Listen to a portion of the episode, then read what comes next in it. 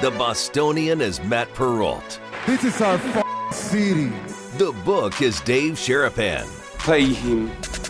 Pay that man his money. Together, they are The Bostonian versus The Book. You covered! You covered twelve! I covered! Follow the show on Twitter at Boston versus The Book.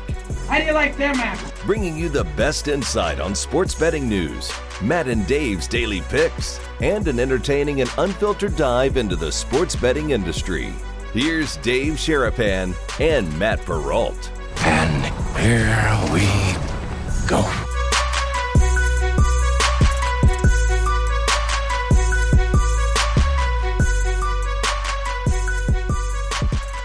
Happy Tuesday, boys and girls. What's up? Welcome into another episode of The Bostonian versus The Book. Dave Sharapan, The Book, Matt Perrault, The Bostonian. We are live on YouTube and Twitter at Boston versus The Book for those two channels.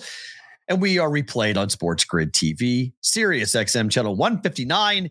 And if you can't find something that you like to watch tonight, you do not like sports. How are you, Dave? What a day we got on tap today. Pretty simple, right? If you basketball is your thing, you got two N B A games with two pretty good teams, Western Conference teams, but that's one thing. Every team's playing in the N H L, sixteen games. All right. Those aren't your things. There's two college football games, which I can't remember who they are. Conference U S A. Now, some people, you know, we had some people this morning. I, I, I put the tweet out and they said they got to keep me honest. I appreciate you, Saul, keeping me honest. I'm not watching the college football game. You know what I'm watching? It's game seven baseball, bro. We got it last night. We got it again today. How many times you get game sevens? Not often. Jack, our producer on Friday nights, is going to the game. He got an opportunity. He said, wow. What do you think I should do? I said, go to the game. No matter what. You get the chance to go to a game seven, anything, go to the game. So Jack's going to the game. I don't know if Norm and Nate are going today. They were pretty bummed out last night. I had to talk Norm off the ledge. He said, uh, boy, that was really bad. Sucked the air right out of the building, the Snakes did. We'll see. I can't wait. Lots, and I mean lots, to get to on the show today. We've got more games to break down maybe than ever before, is given the N H L slate. We won't do all sixteen, but we got a lot to get to, a lot of the games to yep. break down. But we have to start with the Rangers. They slug their way to the World Series. They blast Houston. Unbelievable performance by this offense for the Rangers. The road team wins every single game in this series, the second time ever that has happened. And man, you want to talk about a lineup that is fearless. They, I don't know what happened to Javier. I mean, that was unbelievable. That was his worst outing in the postseason, worst outing of the year. And Dusty Baker tried to stick with a couple of guys, maybe a little bit too late, a little bit too long. Yeah. And boy, oh boy, what a performance. What do you make of the Rangers winning game seven on the road? Um, they got the best lineup, top to bottom. There's no breaks. Garcia, I, I mean, Seager was having a great series and uh, start the great game, and Garcia won up them every time. Seager got a double. Garcia got a homer. Uh, Seager scored a run. Garcia knocked two in. Um, the rest of the lineup was, uh, I mean, they just they're good. They're they're they're. I don't want to say. Looks like they know what's coming, but they are dictating at-bats to the other team's pitchers more so than they look like the Phillies did in Philadelphia in games one and two, right? Where there was just no break. They were getting ahead in counts, hitting rockets, hard-hit balls, taking an extra base. Confident team, man. It was great. One of the most unique teams for a title defense that I can remember, because normally your home field is your sanctuary. The Astros had a losing record during the regular season. Yep. And they lost every game at home in the American League Championship Series. I got the wrong Rangers hat on, by the way. You said Rangers, and I grabbed the New York Rangers hat on. What am okay, I doing? I thought, that, I thought it was on purpose. I thought you were no, just trying to... No, nope, I just looked. Okay. I'm like, I got the wrong Ranger hat on. I thought because it was Frozen Frenzy. I was like, okay, well, just kind of cross... We'll get to that in a second, yeah. Different Rangers. Oh, yeah. I mean... It's remarkable because the Rangers, due to a funky tiebreaker that now is in play in Major League Baseball, The Rangers have home field over regardless of who wins today. How do you feel yeah. about that, given that Texas is better on the road? Well, I think they'll be happy with it. I mean, you know, that's fine. Uh, yeah, they played. So you play everybody now, right? And yep. the, the the series that you play, they all seem, you know, oh, we're just playing the Phillies in a three-game series, you know, blah, blah, blah. This is going to determine if they play the Phillies. That result of that series is determining who's got home field because they tied with the same record. Yeah, so, so in, in case you're curious what the tiebreaker is this year, which is unique, the team with the higher regular season win percentage earns home field regardless of whether that team won its division title or a wild card berth, meaning playing a host to games one, two, and six, seven. Sorry, if teams have the same regular season record win right. percentage, the tiebreak is head-to-head, which Correct. is now that every team faces each other in at least one series. That tiebreaker comes into play this year because Texas and the Phillies are both ninety and seventy-two. Correct. But due to the tiebreak, Texas ahead of the Arizona Diamondbacks, and they won the season series against the Phillies. They swept them. So now that, that's why they get home field. Yeah. So you like it? Yeah, it's fine. Like there's, there's no, I mean, this is better than the All-Star game determining it, Fair. right? Like, you know, we determined it on the field. We yeah. played them. We took two of three or th- three of all three of three. All three we, right, yeah. we get, we get home field. So it's good. I, I, I think it's going to be, you know, a baseball fans series, you know, the league, and everybody's hoping the Phillies win. So people right. will watch it back East right. because if it's Texas and Arizona, that's a, just a little pocket of the southwest part of the country. And I don't know if anybody north of, you know, Texas is going to be watching it. And I don't know if anybody east of Texas is going to be watching it. There's going to be a lot of eyeballs on other things like all this hockey football. and basketball and obviously football than a yeah. World Series. So it came out last night right after the loss that Dusty Baker has been telling people that this was it. This was his last year. He will walk away from baseball at the end of this season, wow. walk away, Hall of Fame career, incredible manager. But what does this mean for the Astros and their window? Because losing losing your manager, it starts things over. You will be run differently. The team will be a different team. It, it's always a different team, but losing your manager, what does that mean for the Astros window? No, I think it's too soon to mean anything. I mean, because if they're known, they obviously knew there had to be rumblings of this and probably preparing for something of that sort. It's a veteran club. Mm-hmm. So you're not going to just have somebody who hasn't done it before, I think, just walk in and do it. I don't know.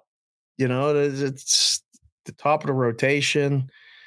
Is Verlander? I don't know. There's going to be a lot of moves, I think. But the core staying together, they're fine. Yeah, know. you don't, you don't just Pitching. roll. I mean, you roll out the well, ball. Well, Verlander's say, old. Go. I mean, I mean, you have Verlander who's up there in age. You've got Framber who fell apart at the end of the year. There's some pitching concerns there for, for the Astros. We know obviously Altuve and you know the lineup is going to be the lineup, but I'm curious. It's pitching wise, it's going to be interesting to see what they do. Dusty looked like and sounded like a guy that was tired last night in a post game. He just looked like, you know, I'm going home. I'm going to see my dog who doesn't know me, and I'm going to hang out with my daughter and my grandsons and just figure all this out. So it's, it's, it's hard to ask those questions like right after, right? Especially after you got, I mean, just blasted. Didn't matter. You know, he tried to make a quick pitching change. It didn't work. Then it looked like, all right, we're going to hold him for a little bit. And then it didn't work. And it was basically, I don't know what, seven innings, minimum six innings of just like, whew, we got to get this over with. Like, we yeah, I mean, they jumped here. on him. They jumped on Javier so fast. It was three nothing after the top of right. the first. And then it slowed down a little bit. And then it was four one. And then it was four two. And then see you later. And that was it. And then that the avalanche. Down. Then the avalanche came down. Yeah. That was it. It's just all Texas scoring, scoring, scoring. And no matter what pitcher was out there, no matter who or what or when or how long, it didn't matter. The Rangers were raking. and they just were driving extra base hit after extra base hit, home run. Garcia's home run was ridiculous. They ump cam. Give me more ump cam shots like that. That was cool. It's alarming how uh, how fast that ball comes in there when you see it from that ump cam, right? You're like, how does anybody ever hit a ball? Seriously. Like, you know, how, how does anybody actually make contact, let alone like when Tried you saw it. Seager's home run? Mm. He was looking for that pitch. He knew where it was coming. He knew he, he was on it the whole day, and the ball just flew out of there. And then you saw Garcia's homer from that ump cam, and you're like, "Well, these hitters are world class." Like it's it's it's one of the hardest things to do in any sport anywhere, and might be the they hardest. Make it look easy. It might be the hardest thing to do in sports.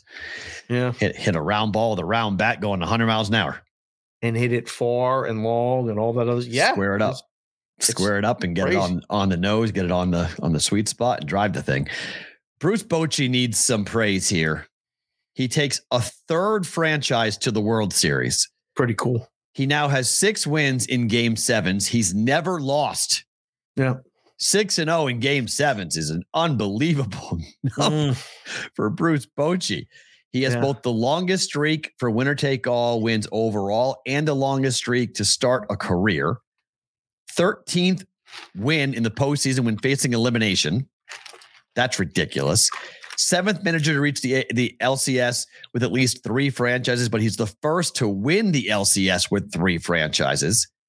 I mean, are you kidding me? This is unbelievable, the career for Bruce. He's five and oh all time in league championship series. He's the only manager to win the pennant in each of his first five L C S's. Five pennants are tied with Sparky Anderson and Bobby Cox for the third most since nineteen sixty-nine, only behind Joe Torre and Tony La Russa, who each have six. sixteenth round, Bruce Bochy, Bo- Bruce Bochy has won in the postseason. That ties La Russa for the second most all-time behind Joe Torre. He's got three World Series titles. He's bidding to join an exclusive list of only five managers who have won more. Casey Stengel. Yeah, that Casey Stengel, seven. Joe McCarthy, seven. Mm-hmm. Connie Mack, five. Mm-hmm. Walter Alston, four. And Joe Torre, four. There's only one guy. That's when there were twelve teams in the right? league when those guys were in it. I mean, they had a very good shot at getting back in a World Series. There's only one guy on that list that actually played in the modern day era. Only one guy who managed. I mean, Bruce yeah. Bochy's going to be on the list. He was forty-three years old when he reached the World Series with the Padres in nineteen ninety-eight. He's sixty-eight now. Per Elias, right. He's the second manager to reach a World Series at age forty-three or younger and at age sixty-eight or older, joining Connie Mack, who did it in nineteen oh five and nineteen thirty-one. I mean, Bruce Bochy is going to be on the, he's in the, you can have a conversation, a legit talk about him being the best manager of all time. Yeah. He's in the conversation. It, yeah, for sure. Being able to do it with, like you said, multiple teams, number of years, all the wins, success, no question. And he's just sitting there like, looks like a guy who's just comfortable and knows. Right. You know, when he's sitting there the whole time, like, I got these guys, they're hitting. I I mean, when your team's hitting, it makes managing the pitching that much easier. You know, he went and got Scherzer quick. He's like, Max, give me the ball. Thanks. You know, but we're not going to let – you know, this team come back at all. We're going to just, we're going to keep hitting, but give me yeah. the ball. Was, everything, you know, when, when it goes like that, every move you make is working. Just let it keep going. Don't get in the way. Our boy Mattress Mac is back in the news because he lost a lot. Uh, this year, the Houston area furniture manager made uh, seven point nine million dollars in known future wagers during the Astros season. He lost at least seven point nine million dollars here with this. Again, we have to reiterate what he does. He does not no. really bet. No. Okay. He does promotions. He hedges it, although he will lose a lot. I was told that this, that he did lose this year, that because the Astros in Houston, people have kind of caught on to it. So it's not as like exciting to people as it once was, the, the promotions he's running. Mm. So he was set to to make a lot of money if they won. He lost quite a bit, and thus he won't have to. People so who people didn't have to. I mean, people didn't buy the furniture. as much as he bet. Yeah, yeah, as, okay. as much. So he will lose money. He won't lose seven point nine million dollars because people bought oh. furniture, but yeah. he will lose money on this because of the hedging he was doing, and he went a little little overboard on that. Hmm. So America's. Um, do you think he'll ever change his tune and go back and like admit that he shouldn't have said what he said publicly about Texas sports betting? No. No, he doesn't even remember what he said about Texas sports betting. And somebody gave it to him and told him to say it. He doesn't remember. I can't believe he did that commercial with that oh, with, the, with the the fake Caesars. The, yeah, the the grapes and the that was the getting fruit. Fed by girls was weird. That was yeah. That was that was that was, that was odd. Bad. All right, D-backs shocked the world. They win Game Six, five one. Phillies. I don't understand this stat. How is this possible? Mm. The Philadelphia Phillies. Mm-hmm.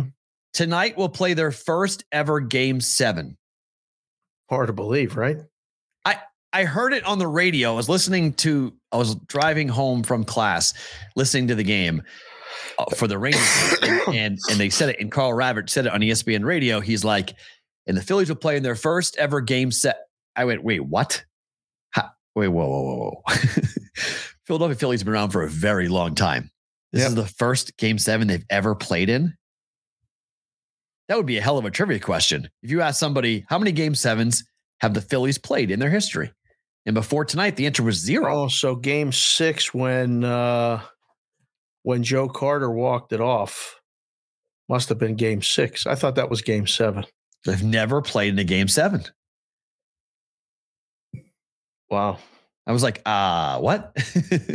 how, how is is this possible? But I mean, that game. I I did not think they could win that game. I'm going to be honest. I was stunned when the Arizona won it. Yes. Oh yeah, no, I I, I, was, I wasn't. I was stunned they won that game. I mean, the Phillies. I was everything. stunned that the Phillies didn't hit. Right. That's right. At in all. General. Like I, mean, I, I, I'm not surprised that the Diamondbacks won. I'm surprised that they the kept way they the Phillies won. lineup to one run. You know, getting five. Okay, I thought. If if it you know it gets the Diamondbacks get three or four, I thought the Phillies will get five. You know, it could go over, right, or vice versa. But to shut them down and score nothing, I, I got some numbers today from uh, from M L B. I, I can't believe it. Um, how about this one? Phillies were held without a homer in Game Six after launching ten home runs in the first five games of the series. Okay. Uh huh. The last time Philadelphia went homerless in back-to-back games was a three-game stretch from August twelfth to fifteenth. That was two home games versus Minnesota and one in Toronto. They have twenty-three home runs this postseason, the Phillies do. How many are solo shots? Take a guess. nineteen. nineteen, exactly. Four home runs with guys yes. on base. Yeah. nineteen solo shots? Every home run's a whole. Every single home is a solo shot. Every single one. Doesn't even make sense. It doesn't. And shows how much more they could be scoring if they got guys on base. How about this one? And these are courtesy of, uh, of my guy Nate at uh, research at M L B Network. Wire to wire, Arizona led from the second inning on in Monday's victory. Prior to that, they had led at the end of just six of the forty-five innings entering the series. Wow. In, entering Game Six. They're tied three three. And that They're makes tied three, three. games. That makes Game Seven pretty scary for Philadelphia. Oh, because scary. You, because they get hot. I mean, this could be when things, the pancake may have flipped here. Oh, and now they're going to start to play with leads. Arizona has won all five games this postseason when they have a stolen base. Interesting stat. If they steal a base today, bam, wrap it up. Interesting stat. Well, that's yep. because Corbin's on base, right? So you got you got guys, you got base runners, you got traffic. Well, between him and, and Marte. Right. Ketel Marte's twenty-five career postseason hits are one shy of matching Steve Finley's club mark. He's He might win the M V P if they win. He's been unbelievable, and he steals bases through the whole top of the lineup. This is a really, it's, it's, I don't want to say it's the team that shoots threes, like in the N C A A, and when they go cold and they don't, they don't, they they they they have two games or a game where they don't make any shots, right? And the team that does all the other little things right gets them on that night. So the Phillies are the three-point shooting team. Interesting. Well, they got the guy in the mound they want, Dave. Yes. Ranger Suarez, a point nine four E R A last two postseasons. He's up against a rookie who's never been in a great in the game seven. Brandon Pfaadt going today, who has been very good. I mean, I'm not I'm not saying that Brandon Pfaadt is a, a walkover or an easy matchup at all. Uh-uh. Has pitched well in this series, but Ranger Suarez, if you had to pick a guy for the Rangers to have ready to go here for a game seven, sorry, for the Phillies rather, to have, you want Ranger Suarez on the mound tonight here for the Philadelphia Phillies. The last time this franchise was in a game seven, you were there, right? Arizona? Yeah. Yeah, two thousand one World Series against the Yankees. Went pretty well for him, did it not? It was unbelievable. It was unbelievable. It was an unbelievable game. And Randy Johnson came in to pitch in relief. Uh, everybody's everybody's available today. It says both bullpens are fully stocked. Oh, yeah. Including Zach Gallen and Zach Wheeler. Well, here's the question. Yep. D- does he pitch? Does Wheeler pitch? If he well, has to. All hands on deck. Has he ever come out of the bullpen? I don't know the answer to that question. I don't think. All this I don't think. Here, I, don't I doubt he has. I question. doubt he. There's no reason why he would ever have come out of the bullpen. He might have when all. he was coming up with the Mets. All right. So maybe it's been years. Since yeah. he's come out of the bullpen, he's going to starters often talk about how long it takes them to get ready for a start. And when you get them out of that routine, to get them up, to get ready and thrust them into a game seven situation, which is probably going to be a high leverage situation. I'm not sure I use him. I might use him to close the game out, but I'm not sure I'm going to use him otherwise. I'm using him over a couple guys that are gassed right now. Okay. Without a doubt, I am. Um, how about this one? Pfaadt enters this outing having thrown ten and two-thirds consecutive scoreless innings. Wow. He's walked just one of the forty-eight batters he's faced this postseason. Incredible. I mean, how do you how do you keep incredible. doing it? It's incredible. Hopefully he keeps going because that's going to be important tonight. You can't give the Phillies base runners. No. Got it. You can't give them free outs and you can't give them base runners. Got to cleanly field the ball tonight and you got to stop or at least eliminate walks. Make them beat you with the bat. Ben and uh, Donnie asked me this morning on Sports Grid. I went on with them about, you know, a rookie starter. So they came with this one. How about this? Five teams have utilized a rookie starting pitcher in a game seven since two thousand. Four of those teams emerged victorious. Wow. The lone defeat was in the twenty twenty N L C S when rookies Dustin May and Ian Anderson squared off against each other. So every time wow. a rookie started a, a game rookie seven, won. a rookie has won. won because, and the only time it wasn't was because there were both rookies in the game. So hard spot for the Phillies. They Schwarber struck out every at-bat. Castellano struck out every at-bat. Are you making a case for the D-backs here at plus money? Hell yeah. They're live. D-backs plus money? Yeah. This is this is one of those ones where it's a pick-em game. I can't believe the price. So look at the current number. So I bet the Phillies yesterday before game six at plus one twenty. Yeah. So I got to bet the Diamondbacks today, do I not? Plus one forty-five right now you do. Yeah. That's what I, I was doing before we started the show. I'm sitting here. I told you, I got my calculations. I'm sitting here going, all right, I could do the Phillies. I could do the Diamondbacks plus, plus, and try to just get the next leg in the, in the exactas and all this other stuff. I don't know what I'm going to do. I, I sat here yesterday before the game, after we did the show. And then I went and did that other show in D C and all whatever. And then I was like, I think Texas is going to win. I'm just going to wait. And I was going to bet the game in game. I bet Texas at the beginning. I was waiting to bet Houston. And I was like, I don't know if they're coming back. I waited. I waited. I'm like, I'm good. And and I feel like the same thing could happen today. Here's the here's the team to score first stat. Teams to score first this postseason are now twenty-six and nine. That's seventy-three percent. Arizona's five and oh when they score first this postseason. It's huge. So Philly huge. Is six and two when they score first this postseason. Okay. In all best of seven postseason series, okay, mm-hmm. teams that have won game six to force a game seven have come out on top in that winner-take-all contest thirty-four of sixty times, which is fifty-seven percent. Still kind of a coin flip, but... Still kind of a coin flip, but yeah. There's so many things that make it a coin flip. Right. I, it's well, minus I mean, one seventy look, at some points. How is that possible? It, it could be this. If the Diamondbacks score in the first inning and they steal a bag in the first inning, you can feel pretty good about them winning the games. Right. So, like, you know, you get a single, stolen base, R B I double, one nothing. You might go, okay, mm. D-backs are winning this game.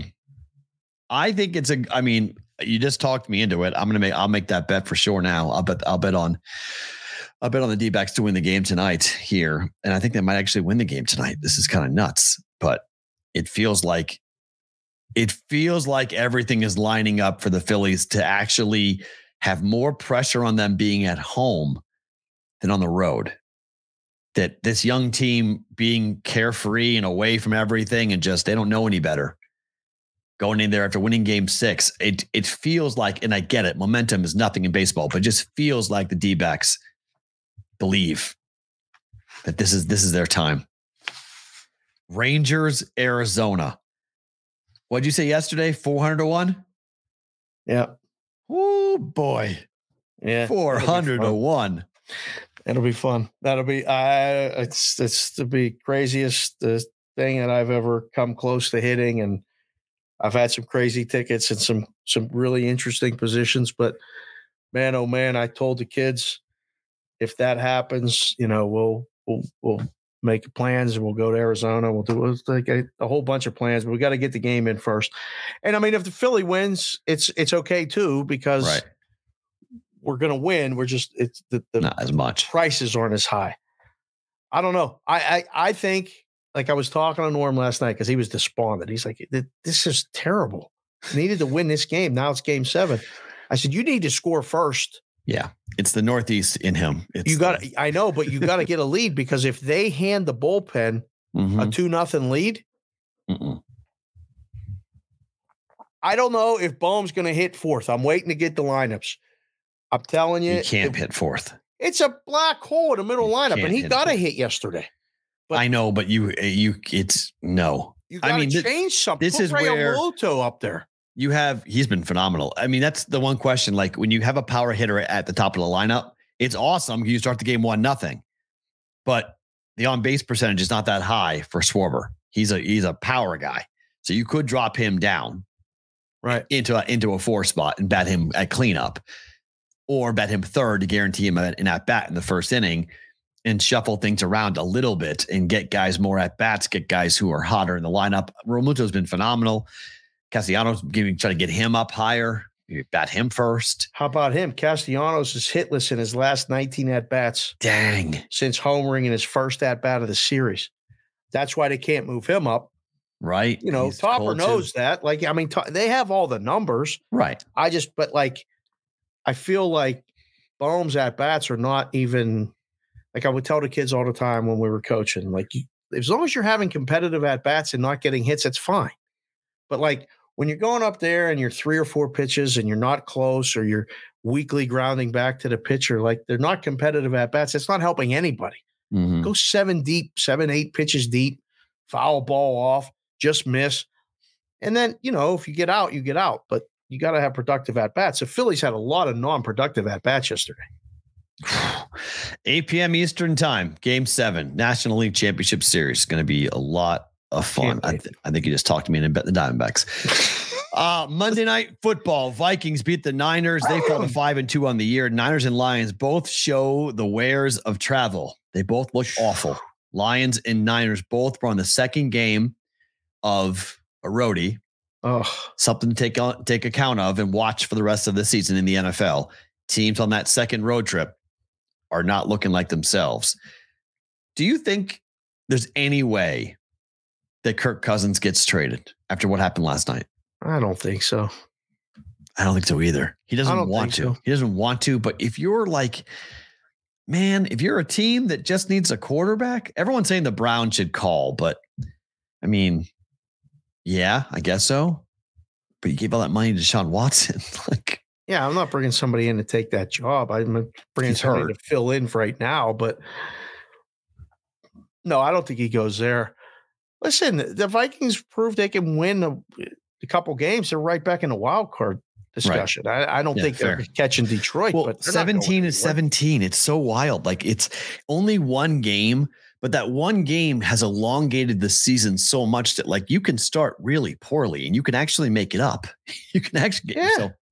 I mean, if you wind up winning nine games, if you're nine and eight or ten and seven, you're in the conversation. Now, you may not make it, but you're in the conversation. In the N F C, I think you're in the conversation for sure. So, I think ten gets you in the playoffs. So, like, you can start oh and four and get hot. And granted, that's a it's an incredible run, but it's not impossible for you to make, or at least make some noise. And they're going to get Justin Jefferson back. Addison was incredible last night. And, I mean, Philly, I mean, the, the Niners need to get healthy right yeah, now. They, no they need to get they need to get healthy because they, yep. they look, the story of Mister Irrelevant becoming the starting quarterback for the 49ers and taking this team. I mean, Brock Purdy is looking like a guy who was drafted last in his last two games. The interception in the second half was brutal. He is a quarterback who gets the ball out. He is a point guard more than a quarterback, meaning the yards after catch. That's what makes that offense go. But if you don't have Deebo Samuel and teams can just key in on one or two guys, and Christian McCaffrey is not one hundred percent, even though he scored two touchdowns last night, it's dangerous for this Niners team. They're beatable if they're not healthy. If they've got everybody, they're right. dangerous. But it's all about the yards after catch for Brock Purdy. Yeah. And that's mm, okay. I mean, we'll see. It's it's asking a lot. He can't like drop back, and he's not Peyton Manning. Like he's he's he's got limitations. He's got I just issues. love this morning on some of the shows. Everybody's talking about, you know, is Brock Purdy the guy? Like that was the headlines. Like, what are you guys doing? Lost a couple games. Relax. Well, but he's looking like he's trending in the wrong direction. I get the question. I don't think he, I don't think you move off of him, but there is a worry that, you know, it's week seen, eight, right? But they've seen this. He, he looked a lot like Jimmy Garoppolo the last two weeks. Unsure of himself, lollipop throws, bad interceptions. Yeah. So th- that's the worry that like the book might be out on him. That, that there might the, the defenses may have figured it out and or get healthy. They get healthy, they should be fine. Just got to get Deebo Samuel back on the field. It's going to be a couple of weeks, unfortunately. Right. With a hairline fracture in his shoulder. Not something you want to play too many football games with. So, all right. The return of the association is tonight. The N B A is back. They had two games tonight, two games tomorrow on national T V. Tonight is the T N T game. Two As games the, tonight. There's the full slate tomorrow. Right. But national, there's two national games tomorrow. E S P N's oh, oh, got a doubleheader oh, oh, nationally oh. tomorrow. Two national games tonight, only two games tonight. And then we get the, the full slate tomorrow. Yeah. Denver has banner night. They dropped their banner tonight against the L A Lakers. Lakers. Last yeah. year, the Nuggets at home were one, an auto bet on, and two, an auto bet over. They were tremendous. New year, quasi new players. Any concern taking the Nuggets tonight on banner night, going, knowing the emotions with the ring ceremony and everything else, it's going to be pretty, pretty amazing. I have no idea. I, I don't, I, I watch N B A in beginning and just maybe take shots here and there on totals or something. Mm-hmm. Sides, I have no opinion on. I used to book these things and laugh the first month, just laugh. People would come in and make plays and, you know, move numbers and it's nobody knows a damn thing. Absolutely at the beginning of this. This is so the numbers are crazy. You'll see totals that are going to be twenty points off, high or low. Right. You know, they're going to miss that. There's going to be, I don't think there was any major rule changes uh, this year from last year. So everything's kind of stays the same, which is good. Right. Um, so just to give you guys some stats, Denver Nuggets last year at home, they were thirty-one, twenty and one A T S. That's sixty-one percent cover rate. That's with the playoffs included. Yeah. Cause they played uh, forty games at home in the regular season. Yes. Yeah. So I think that, in the regular season straight up, would they lose four games at home? I think they were thirty-seven and four. Um, forty-one games. I think they were thirty-seven and four at home. Some ridiculous number like that straight up. Uh, regular season games at home as the home team. Well, this includes there were forty-four and eight overall, including playoffs. They won eighty-five. They won eighty-five percent of their games straight up at home last year. Yeah, I think I think that that was there were four playoff. That makes sense. Yeah, four playoff losses. Yeah, thirty-seven and four, I believe it was. Yeah. So I mean, straight up, check that and put it in the chat. But they're. Do you want to take the Lakers? No, absolutely not. no right. way. And there's no, no, thank you. Am I taking the, the Lakers? Is there a better sport? This is Rainmaker Lou, Sweet Lou from the four one two just came in a chat. And I agree with yeah. him one hundred percent with this. Betting the N B A is the worst pregame. The only way to bet it is live. I mean, I it disagree. Is the best sport to bet live. It is one hundred percent. The volatility is amazing, but I think you can take positions and work off those positions early. Like if you, you feel can, good about, I mean, if, if you, you feel good about the Nuggets, five, yeah, like you lay five, and then the and then the, the, the, the Nuggets get out to a twenty to five start or something. You take plus fifteen on the Lakers. You can make you can middle it. You know, you can get both sides. So right. there is some there is some value in taking a, a position pregame. But yeah, yes, absolutely. I mean, you can in game it. You can go back and forth. Be on both sides. You can get a hell of a middle and get a fifteen point middle sometimes. Totals in particular, you know, you can get you can get big, big best. middles for totals in terms of how the how the algorithm swings. It's quite dramatic. I mean, as you, you've talked about many a time, this was built for soccer, not basketball. So it's not really designed for that. That was much. Something with a total of two hundred twenty-eight or the other game like two thirty-four where there's all these points and lead changes and all this other stuff. It doesn't keep up fast enough. It overvalues runs. Yep. Team goes on a six oh run. They triple in price on the money lines and stuff where leads disappear like that. Put it in the chat. We got a bunch of people coming in. This is the, this is our time. Every day around noon Pacific, three o'clock Eastern, we get an influx of people. Do you guys like betting the N B A? Yes or no? Oh. Like guys that are watching the show. Because I, I, I get the feeling of our crowd and people that watch the show, the N B A is coming a little bit down in popularity, and this N H L is going like this. It's on it's on the it's on the uprise as far as betting. Disagree with the first statement, agree with the second statement. I don't believe the N B A is going down in popularity betting wise. I think hockey is rising. I don't think hockey is rising at the detriment of the N B A. However, though, I think hockey is rising at the detriment of football. I think people are realizing that football is difficult and hard to bet and hockey is more fun to bet. And so having hockey back, people are paying attention a bit more to the N H L. When the N B A gets going tonight, people are going to be betting the N B A and watching the N B A a ton. Like we, it's just not here yet. Like this, there, it starts tonight, and then people start to get into it. Just because, I mean, Denver being the reigning champ is big. Boston and Milwaukee is going to be an awesome brawl this year.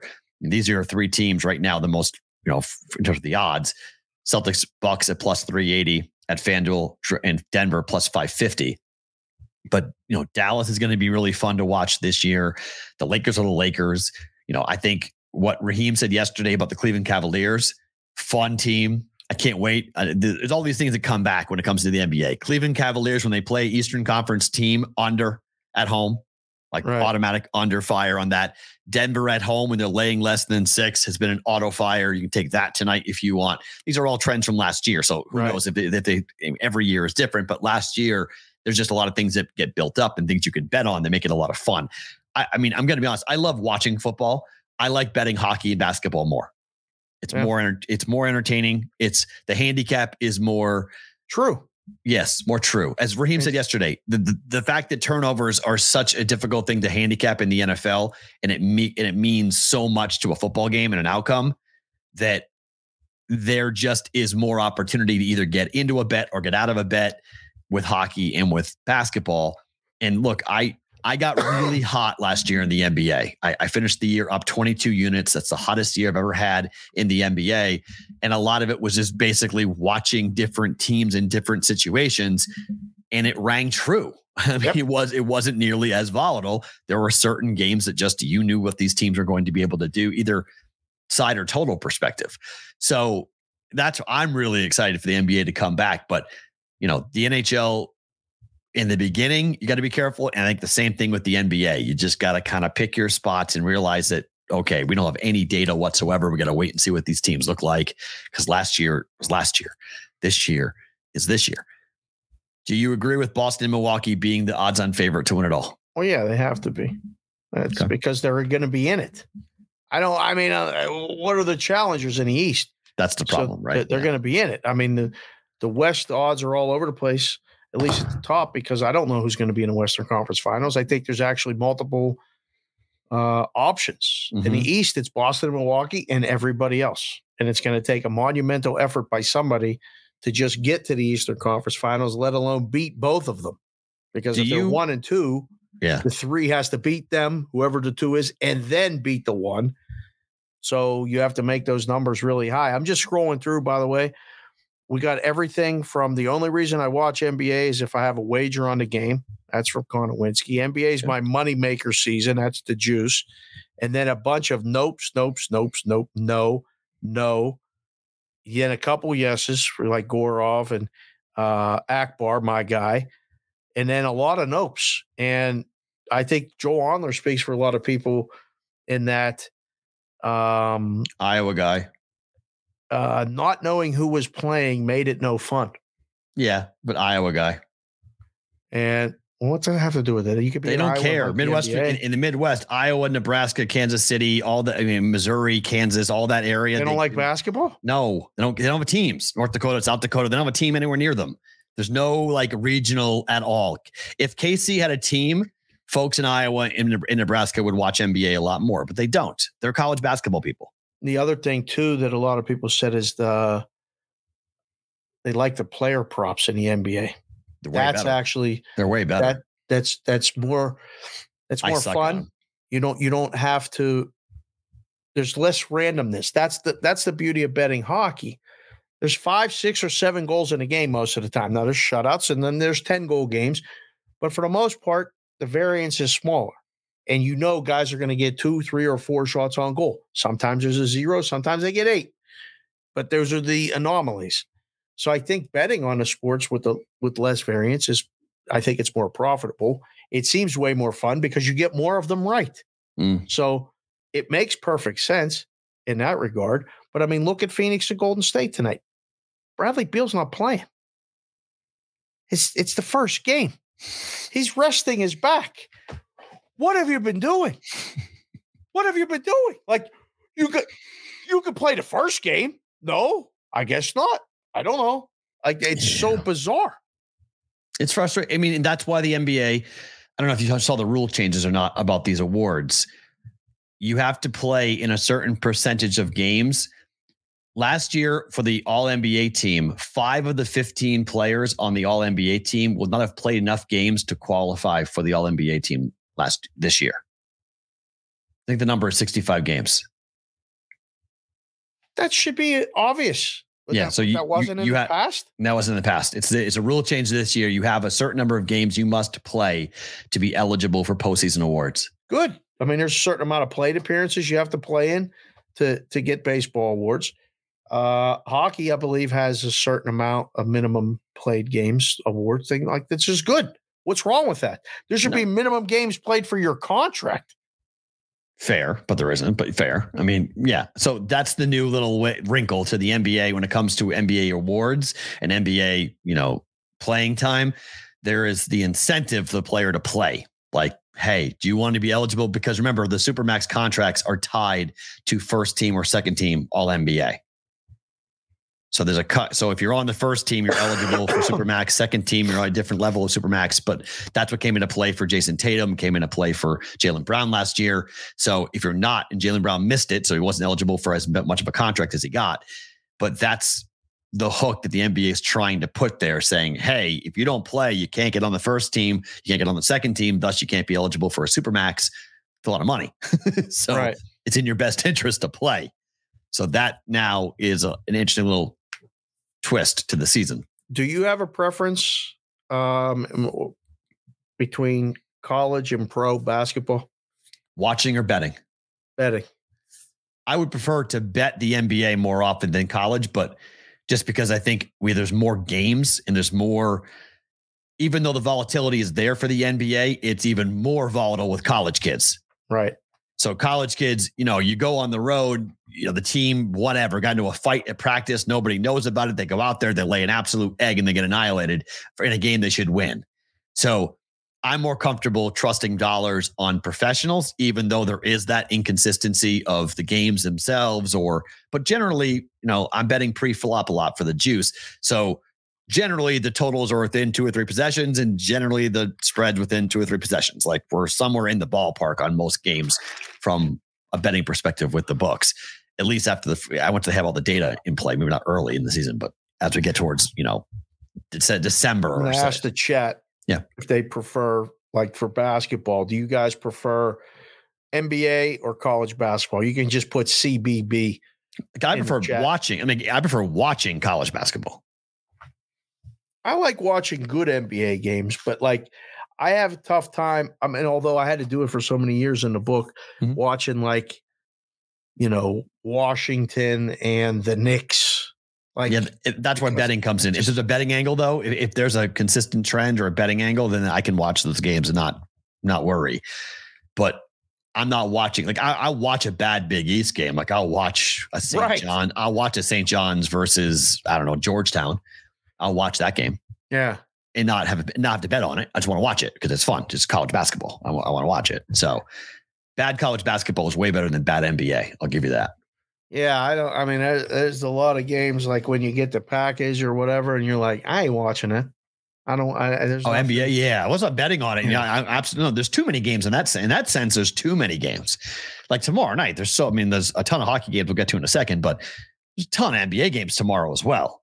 So, like, I'll I mean, pick. You're not going to watch any of Houston or Orlando. Yeah, right. Exactly. I'm not watching any of that. Right. There's plenty of games. I'm, ne- I'm not even, even going to going to glance a score at. If I see it on the bottom New line, Orleans maybe I'll Memphis know. Is a mess. Like that's, it that's is. Happening. Memphis is interesting though. I, I want to see what Marcus Smart looks like with Memphis.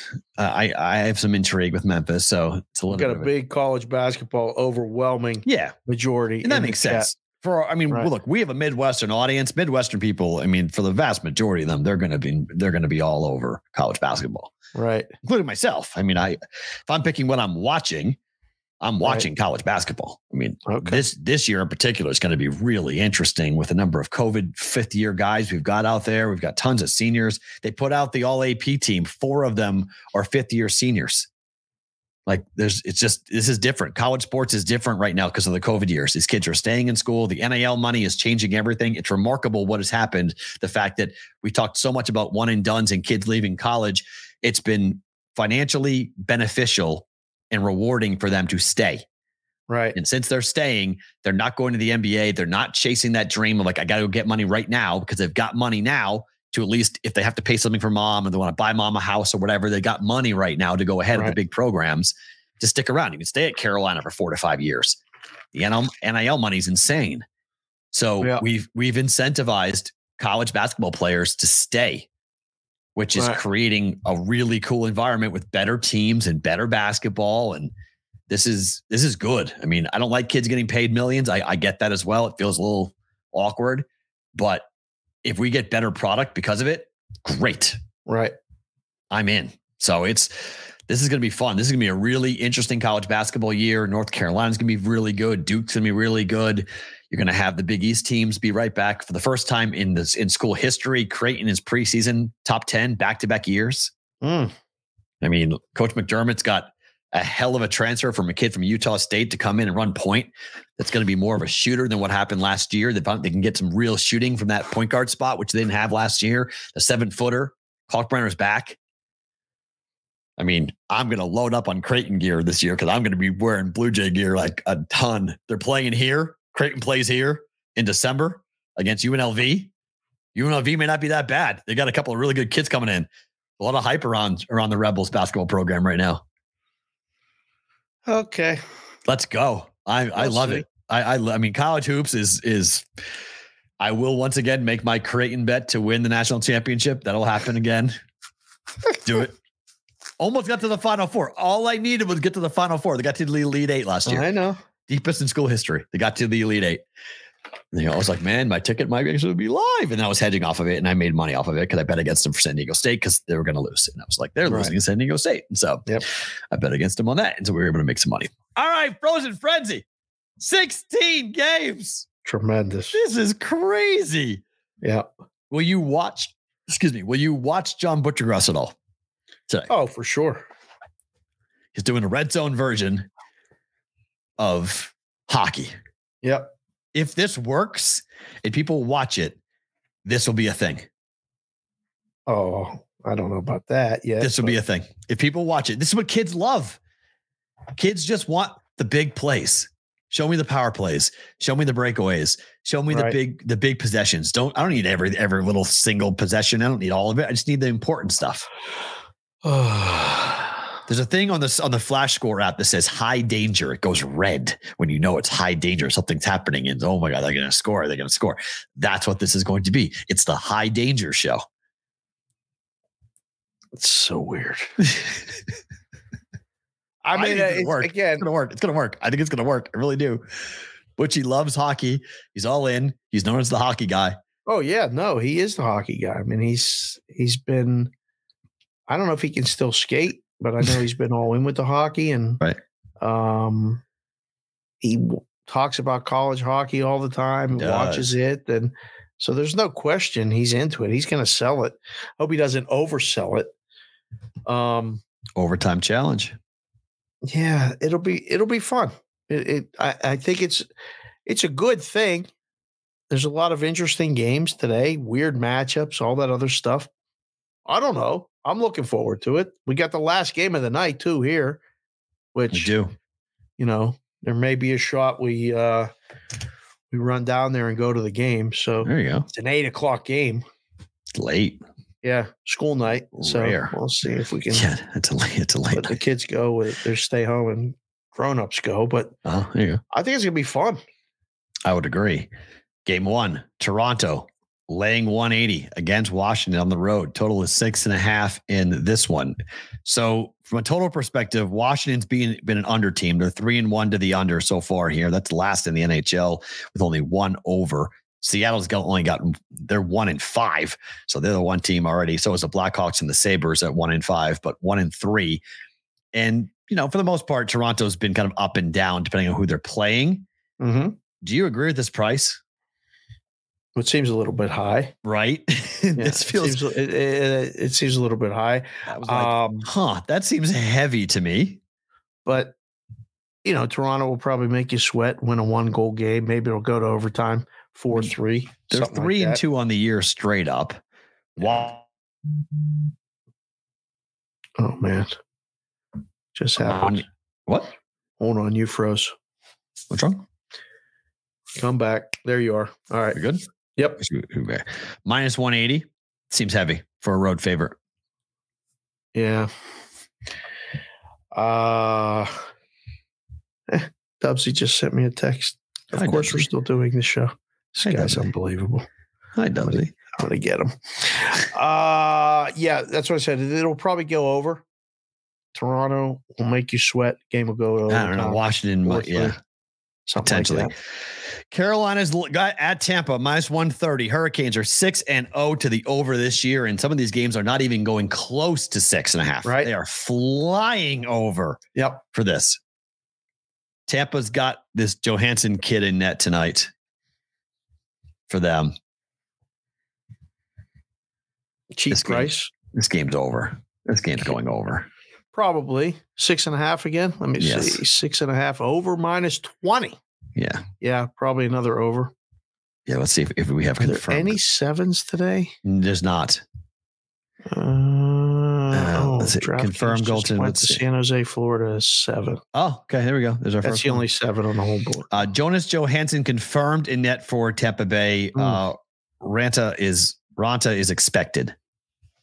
So we that's that's a this is pissing me off. This is this is the second bet I've made where the goalies flipped today.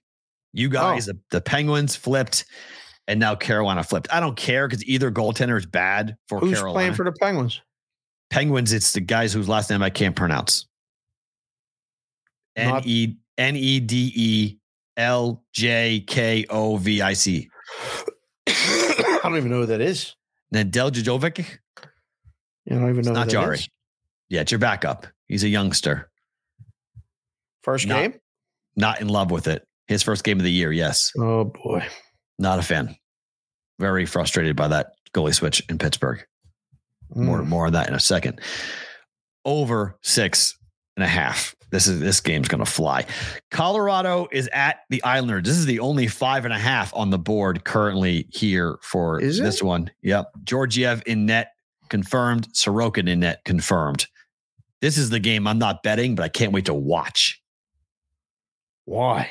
Because this is awesome. I want to see how good the Islanders are.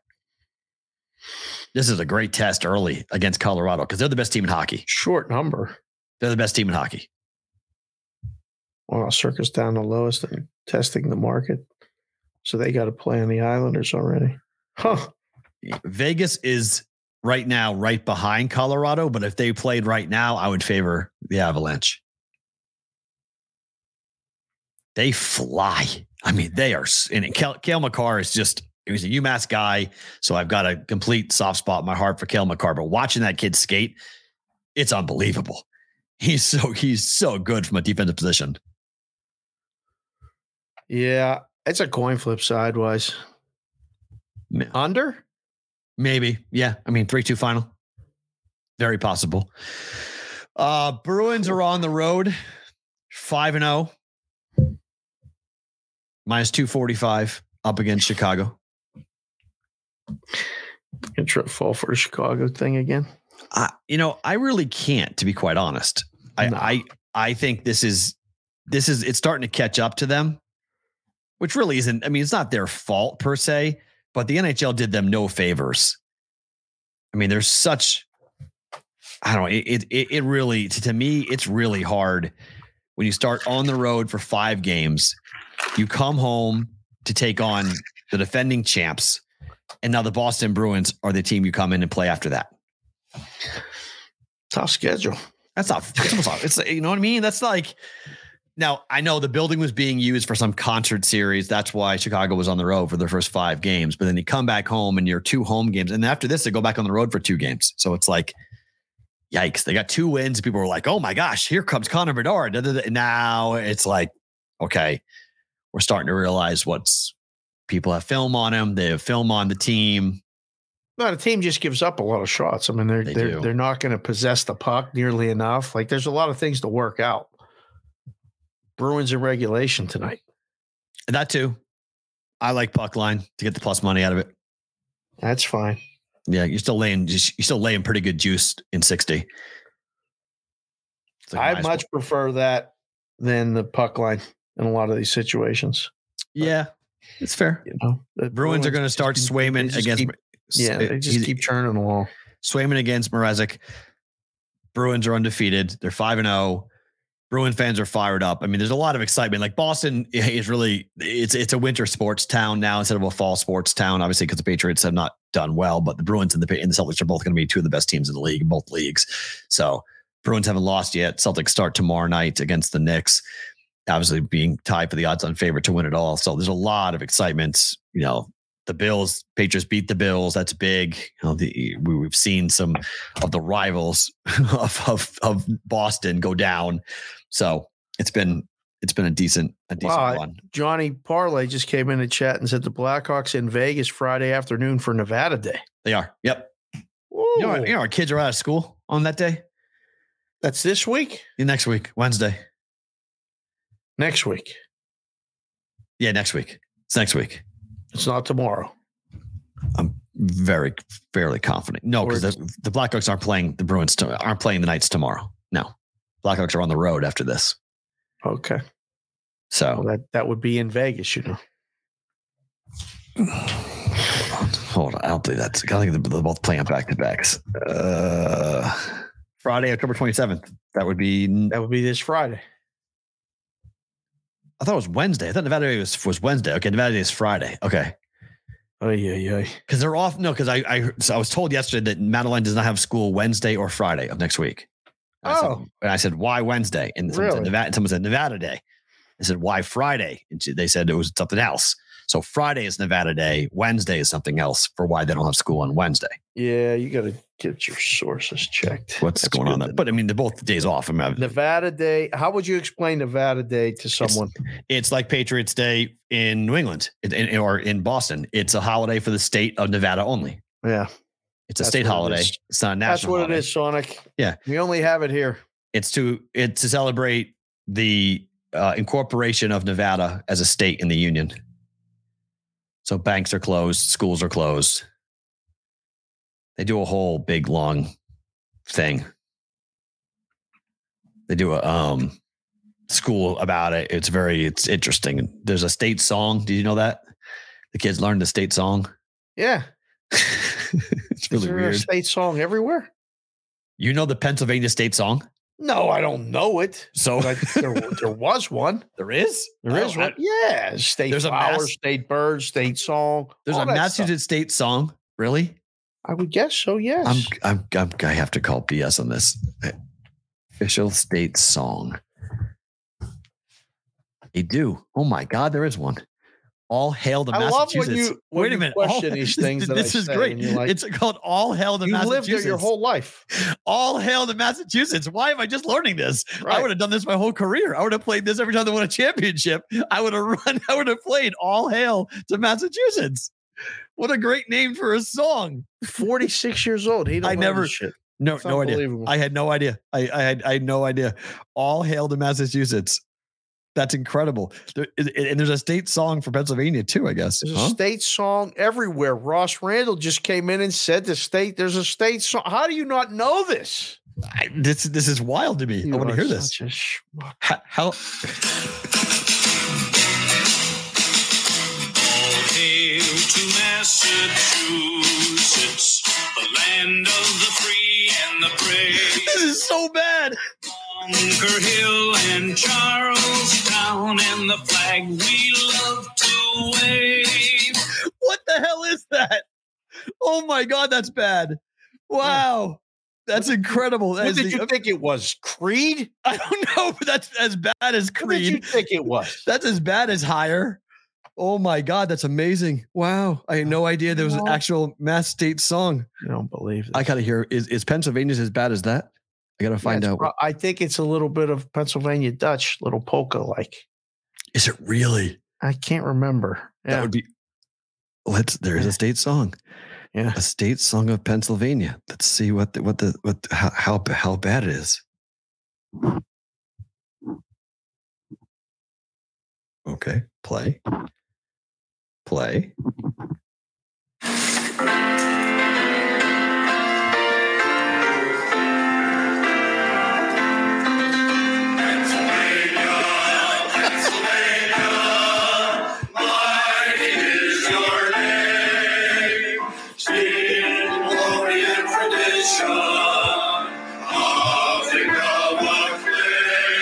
Oh my God, that's bad. That's pathetic. We had a we had Mister Sneed was the was my elementary school music teacher. Okay. You just gave me a flashback to second grade. He played that. I can't believe it.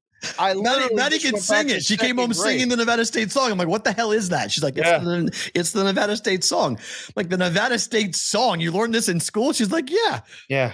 Like, what the hell? Yeah. I had no idea. Yeah. That sounded like Yankee Doodle Dandy. Little bit, yeah. Yankee Doodle Dandy. Yes.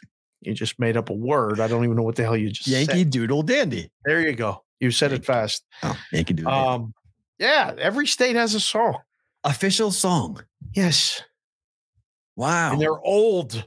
Really? They're old. Not good. They're bad. They're not good. They really, I had no idea. So there you go. Nevada Day. There you go. So yes, that game is next Friday. Chicago. Or this Friday. This Friday. Chicago. Three days away. Three days away. Wow. There's no school on Friday. These kids never go to school. I swear, they really do. They never go to school. They, they, it's, it's amazing. I, I wish I had their schedule. It was I, I skipped school like crazy. They just don't have it. Right. Like it's it's amazing. They, yeah. they just don't ever have school. I've never seen anything like it in my life. It's amazing. They don't, they don't have snow days. So they got to built in all these days off. Right. I mean, it's incredible. I love the teachers. Right. I love all of you. I get it. But my God, you guys, whoa, man, alive. You guys have got some built-in three-day vacations all throughout the year. I just love other Fridays and Mondays. Wrapping oh, around. Beautiful. That's pretty, great. That's, that's, oh, yeah. Get a four-dayer. Yeah. Get a free four-dayer. It's beautiful. It's phenomenal. Yeah. Uh, Edmonton at Minnesota's a pick. Who do you like? Wild have had a gift. It's minus one sixty in every game so far. Oh, Goal wow. in first ten minutes. I love the people who don't understand our vernacular. It's so fun when they come in. They get all bent out of shape. Goal in the first ten minutes. That's yeah, gift. But they're like, why are we betting goal in the first ten minutes when there's college football under? I, I want to bet college football. Why are we betting really? college football? Yeah, to people. I'm like, dude, really? Go bet the college up. football. So I'm I said, not going to watch one play no of college football at all. You know, it's it's Conference U S A. You think I'm watching? I have a game seven and I have sixteen hockey games. The fuck do you think I'm watching? Conference U S A? Come on, bro. What are we no. doing? What are we doing? Yeah, we're not. We're not watching bad college football. No, we're not doing that. That's not fun. That's not, no, not today. Not happening. No, sorry. No. Check it, guy. Ain't happening. Blah blah blah. Yeah. Um, Edmonton's got problems. Do they not? Well, yeah. No, no. McDavid. We'll figure out. You got to figure out the lines. You got to figure out the power play. Guy plays thirty minutes a night. Campbell in net. Gustafson in net for Minnesota. I have no idea what the hell happened to him. He's been horrible. Over. Mm-hmm. Yeah. What is it? Uh, da, da, da, da, six, six and a half, half over fifteen. Yeah. Yeah. Over. Yeah. I can't. Campbell actually hasn't been that horrible to the over. It's actually, he's two and one to a gift and two and one to the over, but I, I can't. I just can't get my head around it. three and oh to a gift for Gustafson, three and oh to the over for Gustafson being in net. And it's, you, you, I don't know, the Wild are playing unlike anything I've seen out of Minnesota in a right. while. They're just wide open. Yeah. Back and forth, up and down. They just aren't playing any defense. Tons of shots, tons of high danger situations. This will be, you want a fun game. You want offense, even though the, it may not get there to go to the over, but this is going to be high danger chances all over the place. Neither team plays any defense. This is going to be a fun hockey game to watch between these two. Ross Randall came in the chat and said Edmonton had issues before the McJesus injury. He's right about that. There's a lot of goaltending. There's goaltending issues too. Yeah. So I, I mean, yeah, I like the over in this game. Uh, and then finally, last game tonight, Philadelphia is six at six and zero Vegas. They're minus two ten with the total being six here on on that. What what do you make of Vegas here so far? Because They've they've opened up six and zero without Pietrangelo. Their best defenseman has not played a game yet, and they're six and zero. Mm. And they're going to get him back. He's skating today. He skated this morning. Looks like he's going to come back on this on this next uh, maybe next game or the game after. Maybe Chicago. He'll be back for Friday for Vegas. When are they going to lose? I was looking at midweek in a game against a non-conference opponent. Like, is this a night you catch them? I mean, this could be Philly. This could be it. Yeah. They're going to, I mean, I hate the word they're due, but at is some Hill point. Is Hill playing? Um, tonight, goal, or is, it, is the other guys playing? Tonight, the goaltender for Vegas is uh, Logan Thompson confirmed tonight. Carter Hart expected for the Philly, right. for the, for the Flyers. Yeah. Um, the schedule for the Golden Knights. They play here tonight against the Flyers, and then they play at home on Friday against the Blackhawks, and they're on the road at Los Angeles. That could be it. They come back home for a three-game stretch, Montreal, Winnipeg, Colorado. That could be it. Ooh. At Anaheim, home for the Kings or the Sharks. They could lose to the Kings at home. And then they go on a really long road trip in mid-November. At Washington, at Montreal, at Philadelphia, at Pittsburgh, at Dallas. Oh my. They come home for one game and then they go right back onto the road for three straight games. Yikes. In November, the Golden Knights play only one, two, three, four, five home games. Yeah. and they play one, two, three, four, five, six, seven, eight, nine games on the road. Oof. Yeah, they get them out of town November with the race and all that other oh, stuff. Oh, wow. Makes sense. You know? So, and by the way, it, I, I did a whole thing yesterday on my class on F one. Do you know that U N L V is sending out notices to professors to tell them that if they can go virtual during the week of the race, they should? Good idea. But that's, that is such an unbelievable inconvenience. For the professor? For everybody, for the school, for well, everyone. It's an inconvenience to drive down or go to class. It is too. Oh, two of my students said, if we have class that week, I won't be here. Just let you know. Right. One, she's like, one girl was like, I drive forty minutes anyway. It's going to take me two hours to get here. I'm not driving two hours here, two hours back.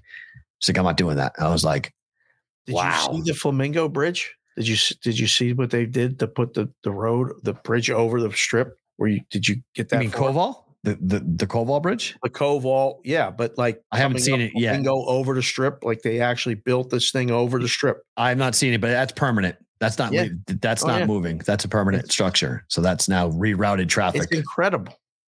You've driven, can you drive on it yet? No, they have it built, but you can't drive on it yet. Wow. You're making sure, I guess it stands up. I don't right. Know. I mean, yeah.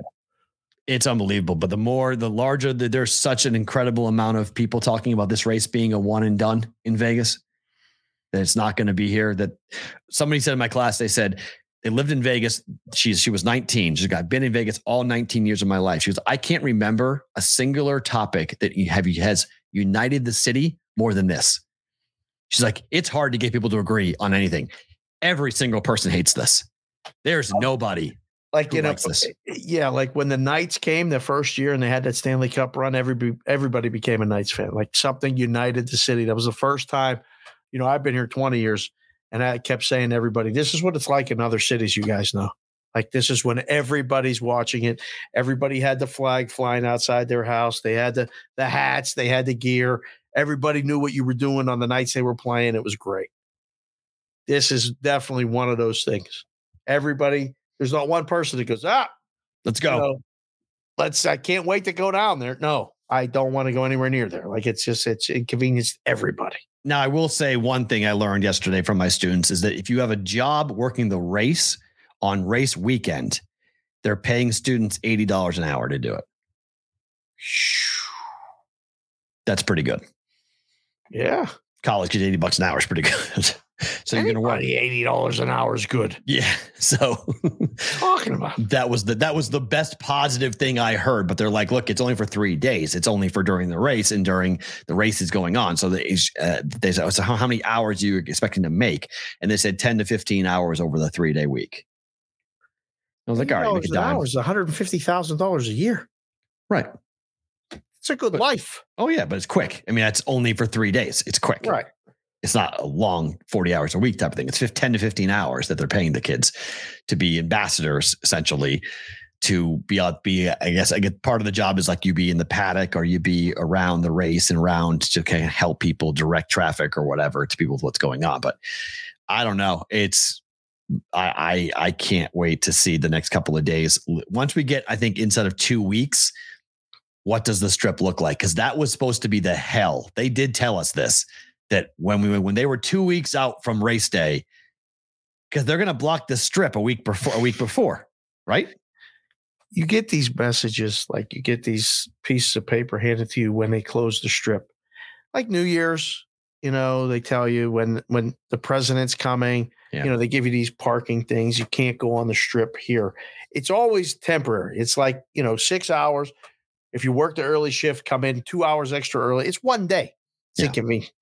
This is two and a half weeks of you're going to be completely, I don't know how people are, you know, talking to somebody that works in one of the books. They're like, either I'm calling in, quitting, or I have to go and shuttle from a, an off location. They're getting providing shuttles for employees to get in and out of.